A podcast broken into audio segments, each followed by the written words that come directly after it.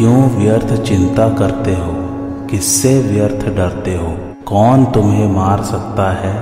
आत्मा न पैदा होती है न मरती है। जो हुआ वह अच्छा ही हुआ, जो हो रहा है वह अच्छा ही हो रहा है, जो होगा वह भी अच्छा ही होगा। तुम भूत का पश्चाताप न करो, भविष्य की चिंता न करो। वर्तमान चल रहा है, वर्तमान में रहकर जीवन जीना ही सार्थक है। तुम्हारा क्या गया जो तुम रोते हो। तुम क्या लेकर आए थे जिसके खो जाने का तुम पश्चाताप करते हो। तुमने क्या पैदा किया था जिसका नाश हो गया। तुम कुछ भी लेकर नहीं आए, जो कुछ भी लिया यहीं से लिया, जो कुछ दिया यहीं पर दिया। खाली हाथ आए, खाली हाथ ही चले।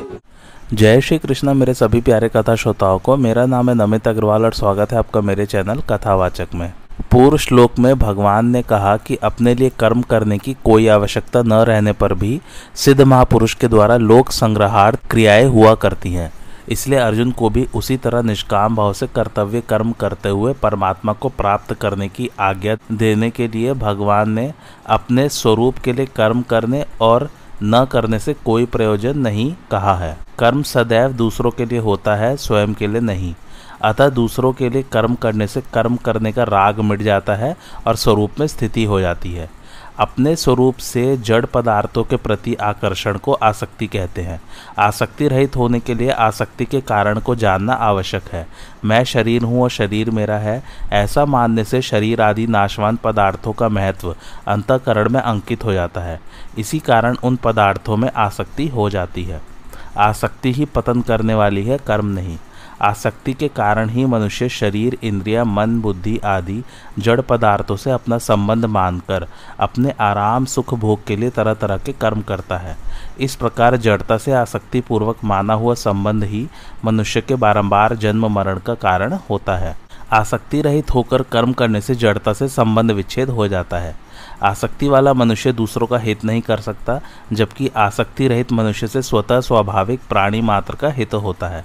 उसके सभी कर्म केवल दूसरों के हितार्थ होते हैं। संसार से प्राप्त सामग्री जैसे शरीर आदि से हमने अभी तक अपने लिए ही कर्म किए हैं, उसको अपने ही सुख भोग और संग्रह में लगाया है।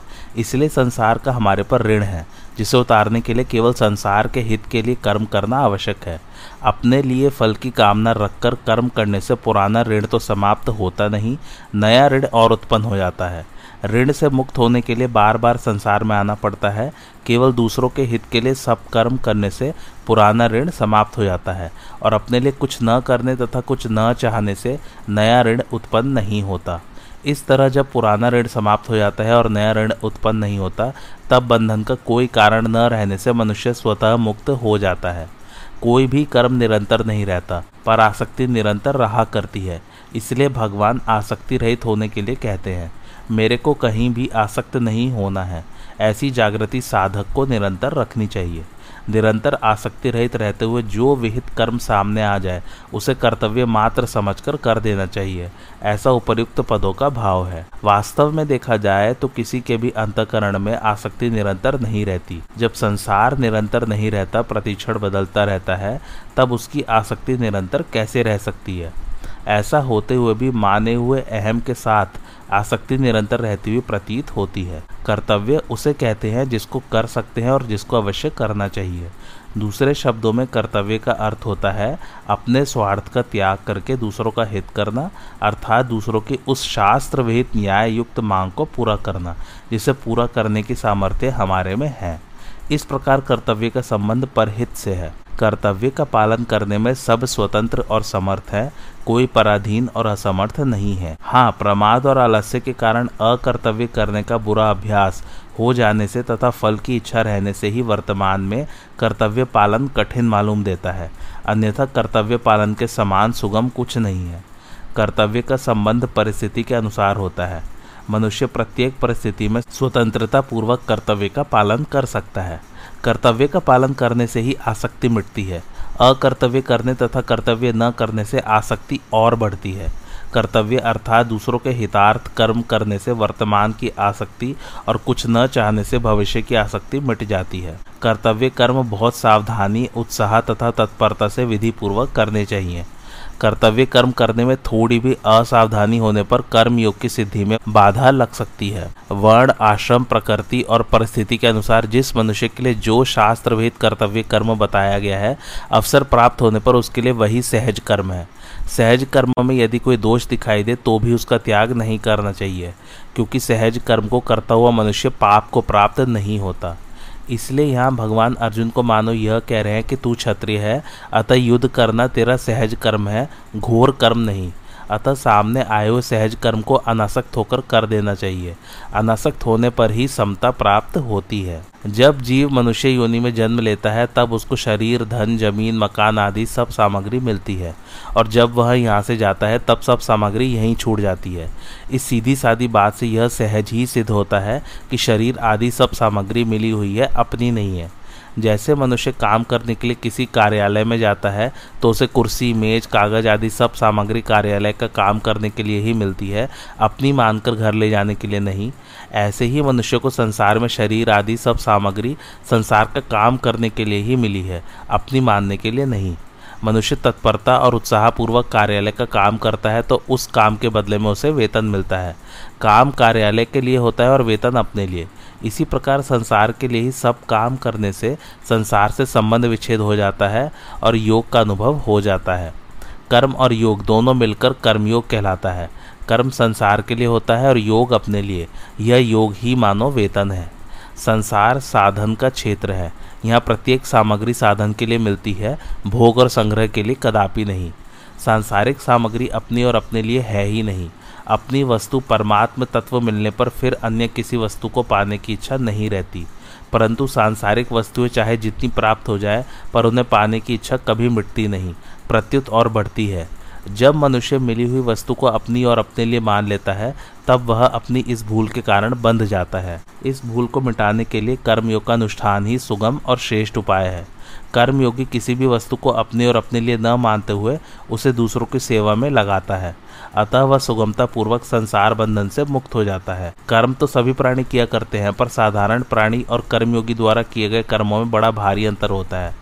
साधारण मनुष्य आसक्ति, ममता, कामना आदि को साथ रखते हुए कर्म करता है, और कर्मयोगी आसक्ति, ममता, कामना आदि को छोड़कर कर्म करता है। कर्मी के कर्मों का प्रवाह अपनी तरफ होता है और कर्मयोगी के कर्मों का प्रवाह संसार की तरफ। इसलिए कर्मी बंधता है और कर्मयोगी मुक्त होता है। मनुष्य ही आसक्ति पूर्वक संसार से अपना संबंध जोड़ता है, संसार नहीं।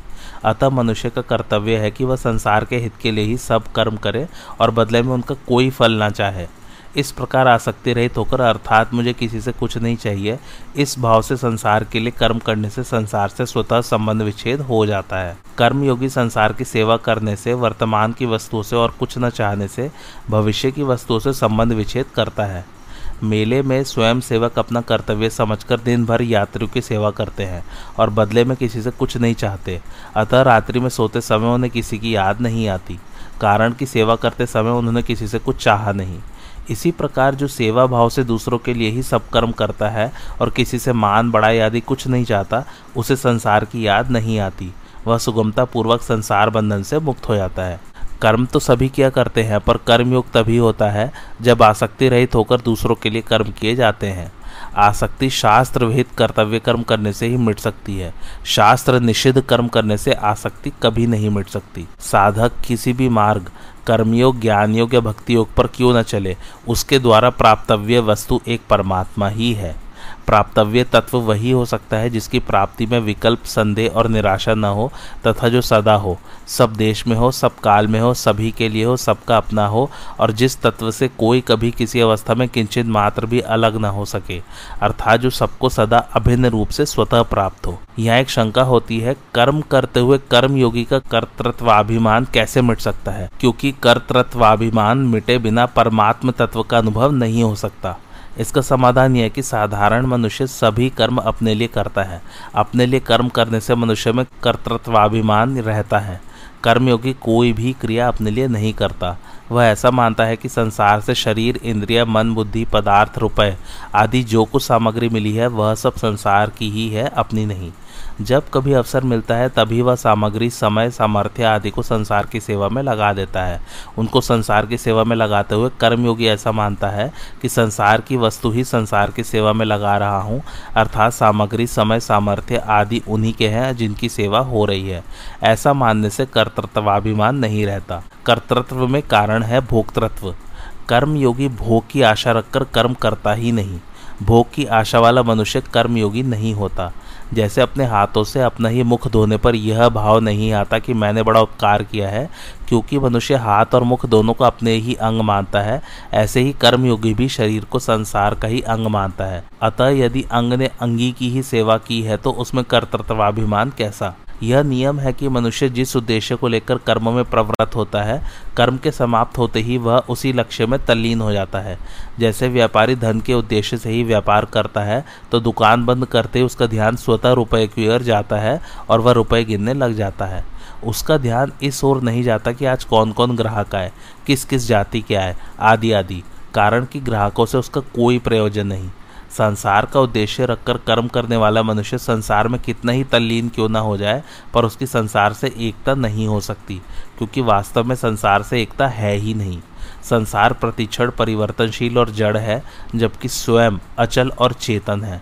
परंतु परमात्मा का उद्देश्य रखकर कर्म करने वाले की परमात्मा से एकता हो ही जाती है, क्योंकि स्वयं की परमात्मा के साथ स्वतः सिद्ध एकता है। इस प्रकार जब कर्ता कर्तव्य बनकर अपने उद्देश्य के साथ एक हो जाता है, तब कर्तृत्वाभिमान का प्रश्न ही नहीं रहता। कर्मयोगी जिस उद्देश्य परमात्म तत्व की प्राप्ति के लिए सब कर्म करता है, उसमें कर्तृत्वाभिमान अथवा कर्तृत्व नहीं है। अतः प्रत्येक क्रिया के आदि और अंत में उस उद्देश्य के साथ एकता का अनुभव होने के कारण कर्मयोगी में कर्तृत्वाभिमान नहीं रहता। प्राणी मात्र के द्वारा किए हुए प्रत्येक कर्म का आरंभ और अंत होता है। कोई भी कर्म निरंतर नहीं रहता, अतः किसी का भी कर्तृत्व निरंतर नहीं रहता। प्रत्युत कर्म का अंत होने के साथ ही कर्तृत्व का भी अंत हो जाता है। परंतु मनुष्य से भूल यह होती है कि जब वह कोई क्रिया करता है तब तो अपने को उस क्रिया का कर्ता मानता ही है, पर जब उस क्रिया को नहीं करता तब भी अपने को वैसा ही कर्ता मानता रहता है। इस प्रकार अपने को निरंतर कर्ता मानते रहने से उसका कर्तृत्वाभिमान मिटता नहीं, प्रत्युत दृढ़ होता है। जैसे कोई पुरुष व्याख्यान देते समय तो वक्ता होता है, पर जब दूसरे समय में भी वह अपने को वक्ता मानता रहता है, तब उसका कर्तृत्वाभिमान नहीं मिटता। अपने को निरंतर व्याख्यान दाता मानने से ही उसके मन में यह भाव आता है कि श्रोता मेरी सेवा करे, मेरा आदर करे, मेरी आवश्यकताओं की पूर्ति करे, और मैं इन साधारण आदमियों के पास कैसे बैठ सकता हूँ, मैं यह साधारण काम कैसे कर सकता हूँ आदि। इस प्रकार उसका व्याख्यान रूप कर्म के साथ निरंतर संबंध बना रहता है। इसका कारण है व्याख्यान रूप कर्म से धन, मान, बड़ाई, आराम आदि कुछ न कुछ पाने का भाव होना। यदि अपने लिए कुछ भी पाने का भाव न रहे तो कर्तापन केवल कर्म करने तक ही सीमित रहता है, और कर्म समाप्त होते ही कर्तापन अपने उद्देश्य में लीन हो जाता है। जैसे मनुष्य भोजन करते समय ही अपने को उसका भोक्ता अर्थात भोजन करने वाला मानता है, भोजन करने के बाद नहीं, ऐसे ही कर्मयोगी किसी क्रिया को करते समय ही अपने को उस क्रिया का कर्ता मानता है, अन्य समय नहीं। जैसे कर्मयोगी व्याख्यान दाता है और लोगों में उसकी बहुत प्रतिष्ठा है, परंतु कभी व्याख्यान सुनने का काम पड़ जाए तो वह कहीं भी बैठकर सुगमतापूर्वक व्याख्यान सुन सकता है। उस समय उसे न आदर की आवश्यकता है न ऊंचे आसन की, क्योंकि तब वह अपने को श्रोता मानता है, व्याख्यान दाता नहीं। कभी व्याख्यान देने के बाद उसे कोई कमरा साफ करने का काम प्राप्त हो जाए तो वह उस काम को वैसी ही तत्परता से करता है जैसी तत्परता से वह व्याख्यान देने का कार्य करता है। उसके मन में थोड़ा भी यह भाव नहीं आता कि इतना बड़ा व्याख्यानदाता होकर मैं यह कमरा सफाई का तुच्छ काम कैसे कर सकता हूँ, लोग क्या कहेंगे, मेरी इज्जत धूल में मिल जाएगी इत्यादि। वह अपने को व्याख्यान देते समय व्याख्यानदाता, कथा श्रवण के समय श्रोता और कमरा साफ करते समय कमरा साफ करने वाला मानता है। अतः उसका कर्तृत्वाभिमान निरंतर नहीं रहता। जो वस्तु निरंतर नहीं रहती अपितु बदलती रहती है, वह वास्तव में नहीं होती, और उसका संबंध भी निरंतर नहीं रहता, यह सिद्धांत है। इस सिद्धांत पर दृष्टि जाते ही साधक को वास्तविकता का अनुभव हो जाता है। कर्मयोगी सब क्रियाएं उसी भाव से करता है जिस भाव से नाटक में एक स्वांगधारी पात्र करता है। जैसे नाटक में हरिश्चंद्र का स्वांग नाटक के लिए ही होता है और नाटक समाप्त होते ही हरिश्चंद्र रूप स्वांग के साथ ही त्याग हो जाता है। ऐसे ही कर्मयोगी का कर्तापन भी स्वांग के समान केवल क्रिया करने तक ही सीमित रहता है।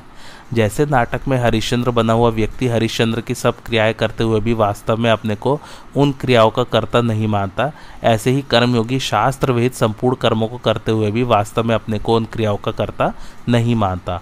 कर्मयोगी शरीर आदि सब पदार्थों को स्वांग की तरह अपना और अपने लिए न मानकर उन्हें संसार की ही सेवा में लगाता है। अतः किसी भी अवस्था में कर्मयोगी में किंचित मात्र भी कर्तृत्वाभिमान नहीं रह सकता। कर्मयोगी जैसे कर्तृत्व को अपने में निरंतर नहीं मानता, ऐसे ही माता पिता, स्त्री पुत्र, भाई भौजाई आदि के साथ अपना संबंध भी निरंतर नहीं मानता, केवल सेवा करते समय ही उनके साथ अपना संबंध मानता है। जैसे यदि कोई पति है तो पत्नी के लिए पति है, अर्थात पत्नी कर्कशा हो, कुरूपा हो, कलह करने वाली हो, पर उसे पत्नी रूप में स्वीकार कर लिया तो अपनी योग्यता सामर्थ्य के अनुसार उसका भरण पोषण करना पति का कर्तव्य है। पति के नाते उसके सुधार की बात कह देनी है, चाहे वह माने या न माने। हर समय अपने को पति नहीं मानना है, क्योंकि इस जन्म से पहले वह पत्नी थी इसका क्या पता, और मरने के बाद भी वह पत्नी रहेगी इसका भी क्या निश्चय, तथा वर्तमान में भी वह किसी की माँ है, किसी की पुत्री है, किसी की बहन है, किसी की भाभी है, किसी की ननद है आदि आदि। वह सदा पत्नी ही तो है नहीं। ऐसा मानने से उससे सुख लेने की इच्छा स्वतः मिटती है और केवल सेवा करने के लिए ही पत्नी है यह मान्यता दृढ़ होती है। इस प्रकार कर्मयोगी को संसार में पिता, पुत्र, पति, भाई आदि के रूप में जो स्वांग मिला है उसे वह ठीक ठीक निभाता है। दूसरा, अपने कर्तव्य का पालन करता है या नहीं उसकी ओर वह नहीं देखता। अपने में कर्तृत्वाभिमान होने से ही दूसरों के कर्तव्य पर दृष्टि जाती है और दूसरों के कर्तव्य पर दृष्टि जाते ही मनुष्य अपने कर्तव्य से गिर जाता है, क्योंकि दूसरे का कर्तव्य देखना अपना कर्तव्य नहीं है। जिस प्रकार कर्मयोगी संसार के प्राणियों के साथ अपना संबंध निरंतर नहीं मानता, उसी प्रकार वर्ण, आश्रम, जाति, संप्रदाय, घटना, परिस्थिति आदि के साथ भी अपना संबंध निरंतर नहीं मानता। जो वस्तु निरंतर नहीं है उसका अभाव स्वतः है, अतः कर्मयोगी का कर्तृत्वाभिमान स्वतः मिट जाता है। जिसमें कर्तृत्व नहीं है उस परमात्मा के साथ प्राणी मात्र की स्वतः सिद्ध एकता है। साधक से भूल यह होती है कि वह इस वास्तविकता की तरफ ध्यान नहीं देता। जिस प्रकार झूला कितनी ही तेजी से आगे पीछे क्यों न जाए, हर बार वह समता में आता ही है, अर्थात जहाँ से झूले की रस्सी बंधी है उसकी सीध में एक बार आता ही है। उसी प्रकार प्रत्येक क्रिया के बाद अक्रिय अवस्था आती ही है। दूसरे शब्दों में पहली क्रिया के अंत तथा दूसरी क्रिया के आरंभ के बीच और प्रत्येक संकल्प तथा विकल्प के बीच समता रहती ही है। दूसरी बात, यदि वास्तविक दृष्टि से देखा जाए तो झूला चलते हुए भी निरंतर समता में ही रहता है, अर्थात झूला आगे पीछे जाते समय भी निरंतर सीध में ही रहता है। इसी प्रकार जीव भी प्रत्येक क्रिया में समता में ही स्थित रहता है। परमात्मा से उसकी एकता निरंतर रहती है। क्रिया करते समय समता में स्थिति न दिखने पर भी वास्तव में समता रहती ही है। जिसका कोई अनुभव करना चाहे तो क्रिया समाप्त होते ही अनुभव हो जाता है। यदि साधक इस विषय में निरंतर सावधान रहे तो उसे निरंतर रहने वाली समता या परमात्मा से अपनी एकता का अनुभव हो जाता है, जहाँ कर्तृत्व नहीं है। माने हुए कर्तृत्वाभिमान को मिटाने के लिए प्रतीति और प्राप्त का भेद समझ लेना आवश्यक है। जो दिखता है पर मिलता नहीं उसे प्रतीति कहते हैं, और जो मिलता है पर दिखता नहीं उसे प्राप्त कहते हैं। देखने, सुनने आदि में आने वाला प्रतिक्षण परिवर्तनशील संसार प्रतीति है और सर्वत्र नित्य परिपूर्ण परमात्म तत्व प्राप्त है। परमात्म तत्व ब्रह्मा से चींटी पर्यंत सबको समान रूप से स्वतः प्राप्त है। इदंता से दिखने वाली प्रतीति का प्रतिक्षण अभाव हो रहा है। दृश्य मात्र प्रतिक्षण अदृश्य में जा रहा है। जिनसे प्रतीति होती है वे इंद्रिय, मन, बुद्धि आदि भी प्रतीति ही है। नित्य अचल रहने वाले स्वयं को प्रतीति की प्राप्ति नहीं होती। सदा सब में रहने वाला परमात्म तत्व स्वयं को नित्य प्राप्त है, इसलिए प्रतीति अभाव रूप और प्राप्त भाव रूप है। यावन मात्र पदार्थ और क्रिया प्रतीति है। क्रिया मात्र अक्रियता में लीन होती है। प्रत्येक क्रिया के आदि और अंत में सहज अक्रिय तत्व विद्यमान रहता है। जो आदि और अंत में होता है वही मध्य में भी होता है, यह सिद्धांत है। अतः क्रिया के समय भी अखंड और सहज अक्रिय तत्व ज्यों का त्यों विद्यमान रहता है। वह सहज अक्रिय तत्व अक्रिय और सक्रिय दोनों अवस्थाओं को प्रकाशित करने वाला है, अर्थात वह प्रवृत्ति और निवृत्ति दोनों से परे है। प्रतीति से माने हुए संबंध अर्थात आसक्ति के कारण ही नित्य प्राप्त परमात्म तत्व का अनुभव नहीं होता। आसक्ति का नाश होते ही नित्य प्राप्त परमात्म तत्व का अनुभव हो जाता है। अतः आसक्ति रहित होकर प्रतीति को प्रतीति की सेवा में लगा देने से प्रतीति का प्रभाव प्रतीति की तरफ ही हो जाता है और स्वतः प्राप्त परमात्म तत्व शेष रह जाता है। इस वाक्य को एक बार दूसरे तरीके से आप लोग को बताता हूँ। अतः आसक्ति रहित होकर अपने कहलाने वाले शरीर आदि पदार्थों को संसार मात्र की सेवा में लगा देने से शरीर आदि पदार्थों का प्रवाह संसार की तरफ ही हो जाता है और स्वतः प्राप्त परमात्म तत्व शेष रह जाता है। आसक्ति रहित होकर कर्म करने अर्थात अपने लिए कोई कर्म न करने से क्या कोई परमात्मा को प्राप्त हो चुका है? इसका उत्तर भगवान आगे के श्लोक में देते हैं। कर्मणैव ही संसिद्धिमास्थिता झनकादयः लोकसंग्रहमेवापि संपश्यन् कर्तुमर्हसि। अर्थात राजा जनक जैसे अनेक महापुरुष भी कर्मयोग के द्वारा ही परम सिद्धि को प्राप्त हुए थे, इसलिए लोक संग्रह को देखते हुए भी तू निष्काम भाव से कर्म करने के ही योग्य है, अर्थात अवश्य करना चाहिए। भावार्थ, कर्मयोग बहुत पुरातन योग है जिसके द्वारा राजा जनक जैसे अनेक महापुरुष परमात्मा को प्राप्त हो चुके हैं। अतः वर्तमान में तथा भविष्य में भी यदि कोई कर्मयोग के द्वारा परमात्मा को प्राप्त करना चाहे तो उसे चाहिए कि वह मिली हुई प्राकृत वस्तुओं को कभी अपनी और अपने लिए न माने, कारण कि वास्तव में वे अपनी और अपने लिए है ही नहीं, प्रत्युत संसार के और संसार के लिए ही है। इस वास्तविकता को मानकर संसार से मिली वस्तुओं को संसार की ही सेवा में लगा देने से सुगमतापूर्वक संसार से संबंध विच्छेद होकर परमात्मा प्राप्ति हो जाती है। इसलिए कर्मयोग परमात्म प्राप्ति का सुगम, श्रेष्ठ और स्वतंत्र साधन है, इसमें कोई संदेह नहीं। आसक्ति रहित होकर कर्म करने से ही मनुष्य कर्म बंधन से मुक्त होता है, केवल कर्म करने से नहीं। केवल कर्म करने से तो प्राणी बंधता है। वास्तव में चिन्मय परमात्मा की प्राप्ति जड़ कर्मों से नहीं होती। नित्य प्राप्त परमात्मा का अनुभव होने में जो बाधाएं हैं वे आसक्ति रहित होकर कर्म करने से दूर हो जाती हैं। फिर सर्वत्र परिपूर्ण स्वतः सिद्ध परमात्मा का अनुभव हो जाता है। इस प्रकार परमात्म तत्व के अनुभव में आने वाली बाधाओं को दूर करने के कारण यहाँ कर्म के द्वारा परम सिद्धि की प्राप्ति की बात कही गई है। मनुष्य सांसारिक पदार्थों की प्राप्ति की तरह परमात्मा की प्राप्ति को भी कर्मजन्य मान लेते हैं। वे ऐसा विचार करते हैं कि जब किसी बड़े मनुष्य से मिलने में भी इतना परिश्रम करना पड़ता है, तब अनंत कोटि ब्रह्मांड नायक परमात्मा से मिलने में तो बहुत ही परिश्रम करना पड़ेगा। वस्तुतः यही साधक की सबसे बड़ी भूल है। मनुष्य योनि का कर्मों से घनिष्ठ संबंध है, इसलिए मनुष्य योनि को कर्म संगी अर्थात कर्मों में आसक्ति वाली कहा गया है। यही कारण है कि कर्मों में मनुष्य की विशेष प्रवृत्ति रहती है और वह कर्म के द्वारा ही अभीष्ट वस्तु को प्राप्त करना चाहता है।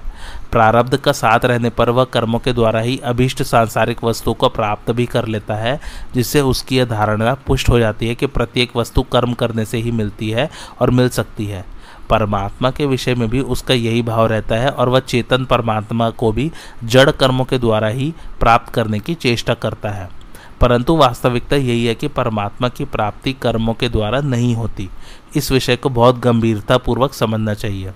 कर्मों से नाशवान वस्तु की प्राप्ति होती है, अविनाशी वस्तु की नहीं, क्योंकि संपूर्ण कर्म नाशवान के संबंध से ही होते हैं, जबकि परमात्मा की प्राप्ति नाशवान से सर्वथा संबंध विच्छेद होने पर होती है। प्रत्येक कर्म का आरंभ और अंत होता है, इसलिए कर्म के फल रूप प्राप्त होने वाली वस्तु भी उत्पन्न और नष्ट होने वाली होती है। कर्मों के द्वारा उसी वस्तु की प्राप्ति होती है जो देश काल आदि की दृष्टि से दूर हो। सांसारिक वस्तु एक देश काल आदि में रहने वाली, उत्पन्न और नष्ट होने वाली एवं प्रतिक्षण बदलने वाली है, अतः उसकी प्राप्ति कर्म साध्य है। परंतु परमात्मा सब देश काल वस्तु व्यक्ति आदि में परिपूर्ण एवं उत्पत्ति विनाश और परिवर्तन से सर्वथा रहित है, अतः उनकी प्राप्ति स्वतः सिद्ध है, कर्म साध्य नहीं। यही कारण है कि सांसारिक पदार्थों की प्राप्ति चिंतन से नहीं होती, जबकि परमात्मा की प्राप्ति में चिंतन मुख्य है। चिंतन से वही वस्तु प्राप्त हो सकती है जो समीप से समीप हो। वास्तव में देखा जाए तो परमात्मा की प्राप्ति चिंतन रूप क्रिया से भी नहीं होती। परमात्मा का चिंतन करने की सार्थकता दूसरे चिंतन का त्याग कराने में ही है। संसार का चिंतन सर्वथा छूटते ही नित्य प्राप्त परमात्मा का अनुभव हो जाता है। सर्वव्यापी परमात्मा की हमसे दूरी है ही नहीं और हो सकती भी नहीं। जिससे हम अपनी दूरी नहीं मानते उस मैंपन से भी परमात्मा अत्यंत समीप है। मैंपन तो परिच्छिन्न है पर परमात्मा परिच्छिन्न नहीं है। ऐसे अत्यंत समीपस्थ नित्य प्राप्त परमात्मा का अनुभव करने के लिए सांसारिक वस्तुओं की प्राप्ति के समान तर्क तथा युक्तियाँ लगाना अपने आप को धोखा देना ही है। सांसारिक वस्तु की प्राप्ति इच्छा मात्र से नहीं होती, परंतु परमात्मा की प्राप्ति उत्कट अभिलाषा मात्र से हो जाती है। इस उत्कट अभिलाषा के जागृत होने में सांसारिक भोग और संग्रह की इच्छा ही बाधक है, दूसरा कोई बाधक है ही नहीं। यदि परमात्मा प्राप्ति की उत्कट अभिलाषा अभी जागृत हो जाए तो अभी ही परमात्मा का अनुभव हो जाए। मनुष्य जीवन का उद्देश्य कर्म करना और उसका फल भोगना नहीं है। सांसारिक भोग और संग्रह की इच्छा के त्याग पूर्वक परमात्मा प्राप्ति की उत्कट अभिलाषा तभी जागृत हो सकती है जब साधक के जीवन भर का एक ही उद्देश्य परमात्मा प्राप्ति करना हो जाए, परमात्मा को प्राप्त करने के अतिरिक्त अन्य किसी भी कार्य का कोई महत्व न रहे। वास्तव में परमात्मा प्राप्ति के अतिरिक्त मनुष्य जीवन का अन्य कोई प्रयोजन है ही नहीं। जरूरत केवल इस प्रयोजन या उद्देश्य को पहचान कर इसे पूरा करने की ही है। यहाँ उद्देश्य और फलेच्छा दोनों में भेद समझ लेना आवश्यक है। नित्य परमात्मा तत्व को प्राप्त करने का उद्देश्य होता है और अनित्य पदार्थों को प्राप्त करने की फलेच्छा होती है। उद्देश्य तो पूरा होता है पर फलेच्छा मिटने वाली होती है। स्वरूप बोध और भगवत प्राप्ति ये दोनों उद्देश्य है, फल नहीं। उद्देश्य की प्राप्ति के लिए किया गया कर्म सकाम नहीं कहलाता, इसलिए निष्काम पुरुष के सभी कर्म उद्देश्य को लेकर होते हैं, फलेच्छा को लेकर नहीं। कर्म योग में कर्मों से संबंध विच्छेद का उद्देश्य रखकर शास्त्रविहित शुभ कर्म किए जाते हैं। सकाम पुरुष फल की इच्छा रखकर अपने लिए कर्म करता है और कर्मयोगी फल की इच्छा का त्याग करके दूसरों के लिए कर्म करता है। कर्म ही फल रूप से परिणत होता है, अतः फल का संबंध कर्म से होता है, उद्देश्य का संबंध कर्म से नहीं होता। निष्काम भाव पूर्वक केवल दूसरों के हित के लिए कर्म करने से परमात्मा दूर है, यह धारणा दूर हो जाती है। लोक शब्द के तीन अर्थ होते हैं, पहला मनुष्य लोक आदि लोक, दूसरा उन लोकों में रहने वाले प्राणी और तीसरा शास्त्र अर्थात वेदों के अतिरिक्त सब शास्त्र। मनुष्य लोक की, उसमें रहने वाले प्राणियों की और शास्त्रों की मर्यादा के अनुसार समस्त आचरणों का होना लोक संग्रह है। लोक संग्रह का तात्पर्य है लोक मर्यादा सुरक्षित रखने के लिए लोगों को असत से विमुख करके सत्य के सम्मुख करने के लिए निस्वार्थ भावपूर्वक कर्म करना। इसको गीता में यज्ञार्थ कर्म के नाम से भी कहा गया है। अपने आचरणों एवं वचनों से लोगों को असत से विमुख करके सत्य के सम्मुख कर देना बहुत बड़ी सेवा है, क्योंकि सत्य के सम्मुख होने से लोगों का सुधार एवं उद्धार हो जाता है। लोगों को दिखाने के लिए अपने कर्तव्य का पालन करना लोक संग्रह नहीं है। कोई देखे या ना देखे लोक मर्यादा के अनुसार अपने अपने वर्ण आश्रम संप्रदाय आदि के अनुसार कर्तव्य का पालन करने से लोक संग्रह स्वतः होता है। कोई भी कर्तव्य कर्म छोटा या बड़ा नहीं होता। छोटे से छोटा और बड़े से बड़ा कर्म कर्तव्य मात्र समझकर सेवा भाव से करने पर समान ही है। देश काल परिस्थिति अवसर वर्ण आश्रम संप्रदाय आदि के अनुसार जो कर्तव्य कर्म सामने आ जाए वही कर्म बड़ा होता है।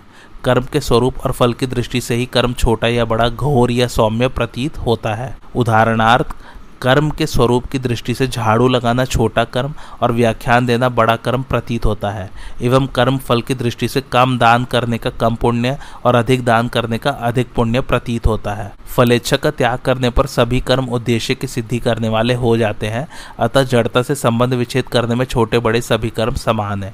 किसी भी मनुष्य का जीवन दूसरों की सहायता के बिना नहीं चल सकता। शरीर माता पिता से मिलता है और विद्या योग्यता शिक्षा आदि गुरुजनों से मिलती है।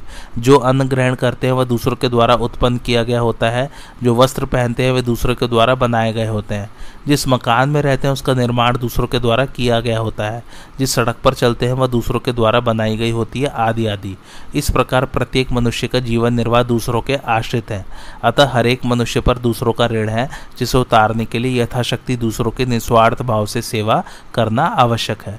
अपने कहलाने वाले शरीर आदि संपूर्ण सांसारिक पदार्थों को किंचित मात्र भी अपना और अपने लिए न मानने से मनुष्य ऋण से मुक्त हो जाता है। कर्म करने से लोक संग्रह कैसे होता है इसका विवेचन भगवान आगे के श्लोक में करते हैं। यद्यदाचरति श्रेष्ठ स्तत देवेतरो जनः स यत प्रमाणम कुरुते लोकस्तदनुवर्तते।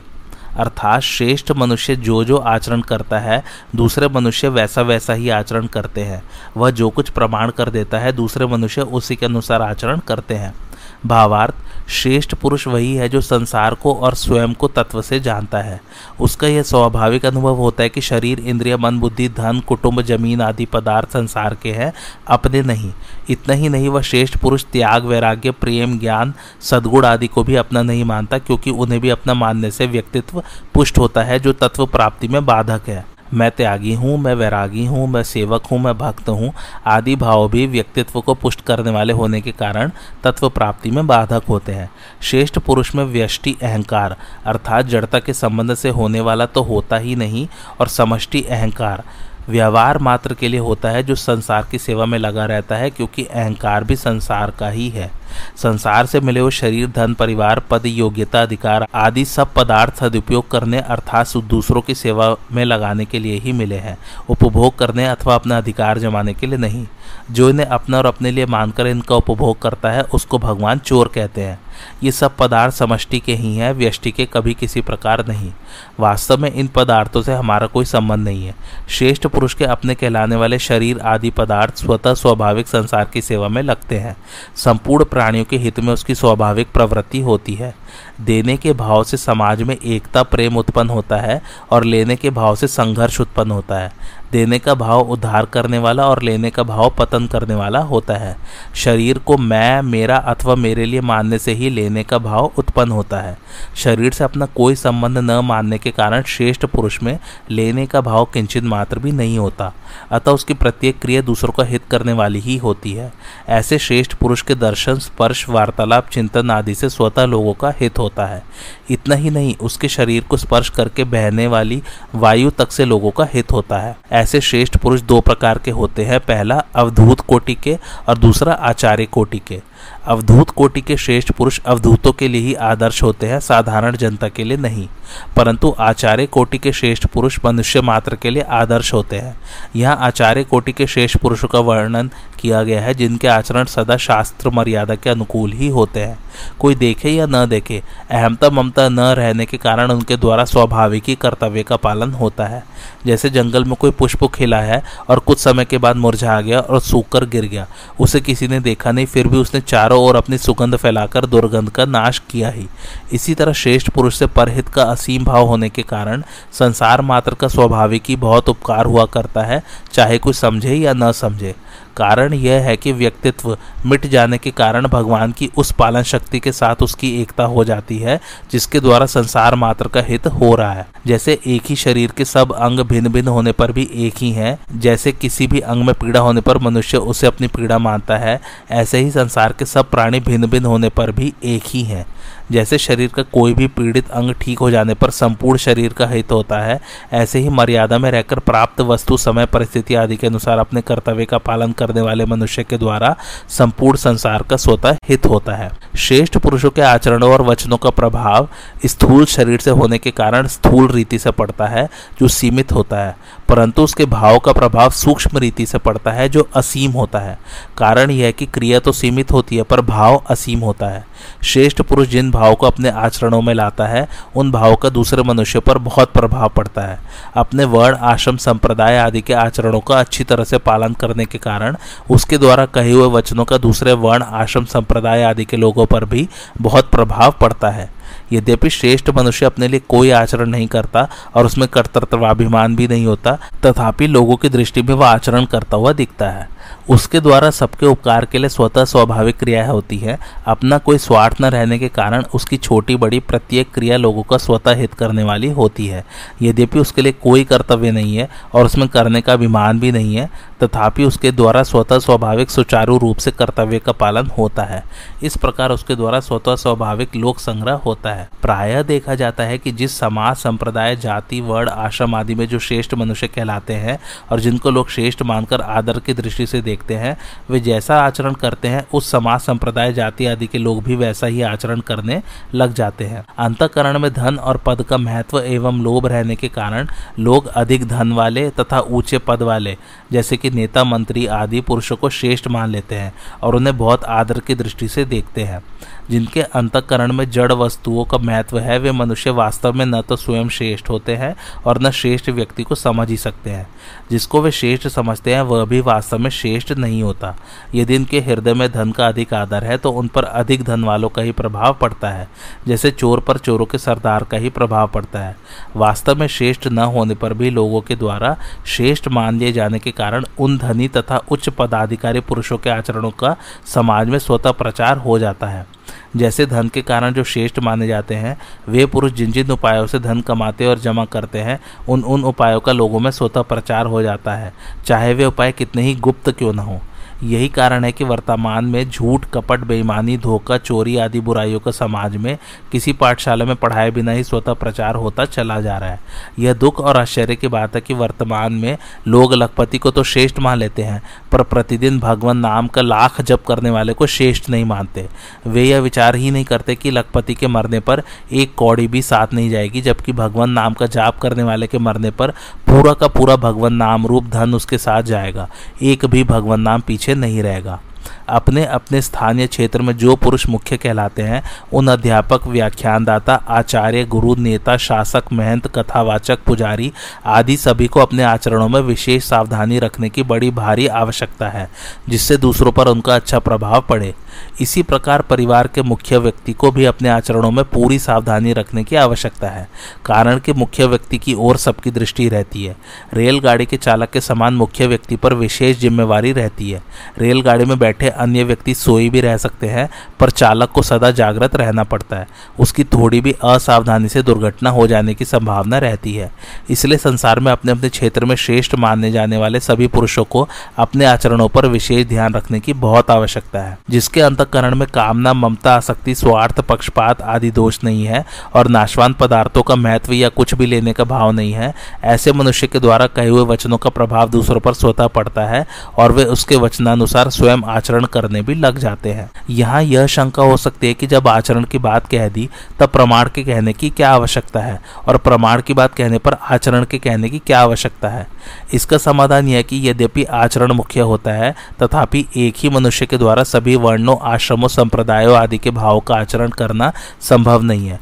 अतः श्रेष्ठ मनुष्य स्वयं जिस वर्ण, आश्रम आदि में है उसके अनुसार तो वह सांगोपांग आचरण करता ही है और अन्य वर्ण, आश्रम, संप्रदाय आदि के लोगों के लिए भी वह अपने से शास्त्र, इतिहास आदि के प्रमाण से यह शिक्षा देता है कि अपने लिए कुछ न करके संपूर्ण प्राणियों के हित के भाव से अपने अपने कर्तव्य का पालन करना कल्याण का सुगम और श्रेष्ठ साधन है। उसके वचनों से प्रभावित होकर दूसरे वर्ण, आश्रम, संप्रदाय आदि के लोग उसके कहे अनुसार अपने अपने कर्तव्य का पालन करने लग जाते हैं। यदि श्रेष्ठ मनुष्य स्वयं अपने वर्ण, आश्रम आदि के अनुसार आचरण न करके केवल प्रमाण दे तो उसका लोगों पर विशेष प्रभाव नहीं पड़ेगा।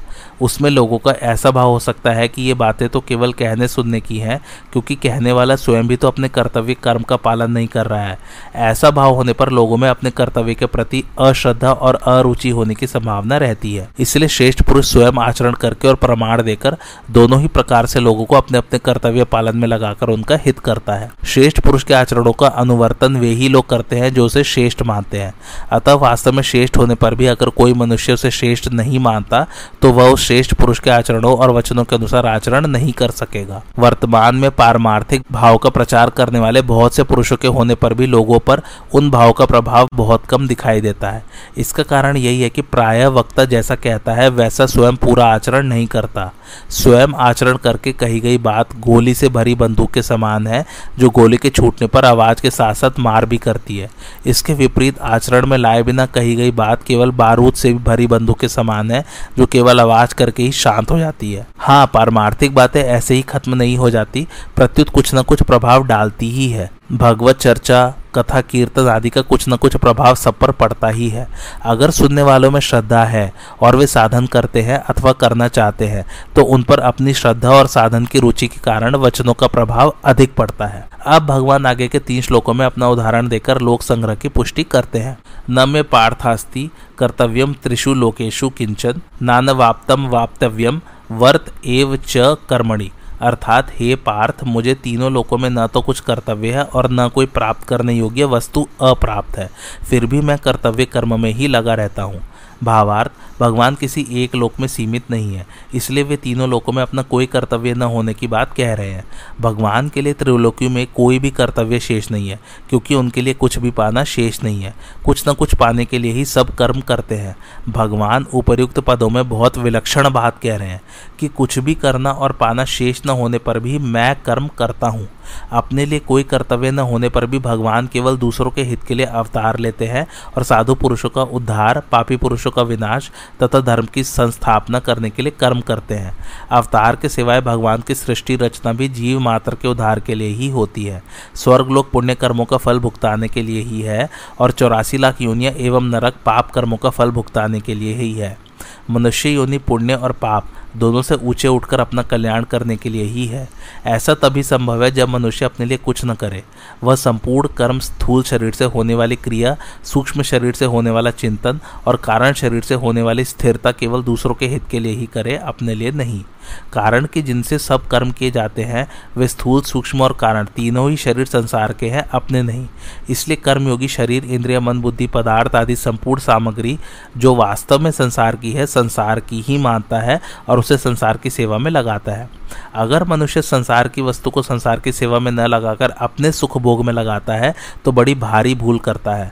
संसार की वस्तु को अपनी मान लेने से ही फल की इच्छा होती है और फल प्राप्ति के लिए कर्म होता है।